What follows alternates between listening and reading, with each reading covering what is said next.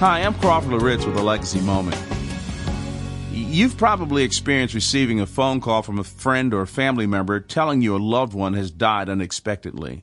Or you've been told your employer is downsizing and there's no longer a need for you. Or a parent has been diagnosed with a debilitating disease. Or a child has gotten into trouble with the law, or so forth and so on. You, you know what it is bad news. Well, I'm drawn to Nehemiah chapter 1, verses 3 and 4. Listen to how Nehemiah responds to some very bad news. He had inquired about what was going on in Jerusalem. Here's the news he received. The remnant there in the province who survived the captivity are in great distress and reproach. And the wall of Jerusalem is broken down, and its gates are burned with fire. Now it came about when I heard these words. I sat down and wept and mourned for days, and I was fasting and praying before the God of heaven. Do you see what Nehemiah did here? First, he embraced the impact. He didn't try to deny the bad news. He didn't get falsely spiritual.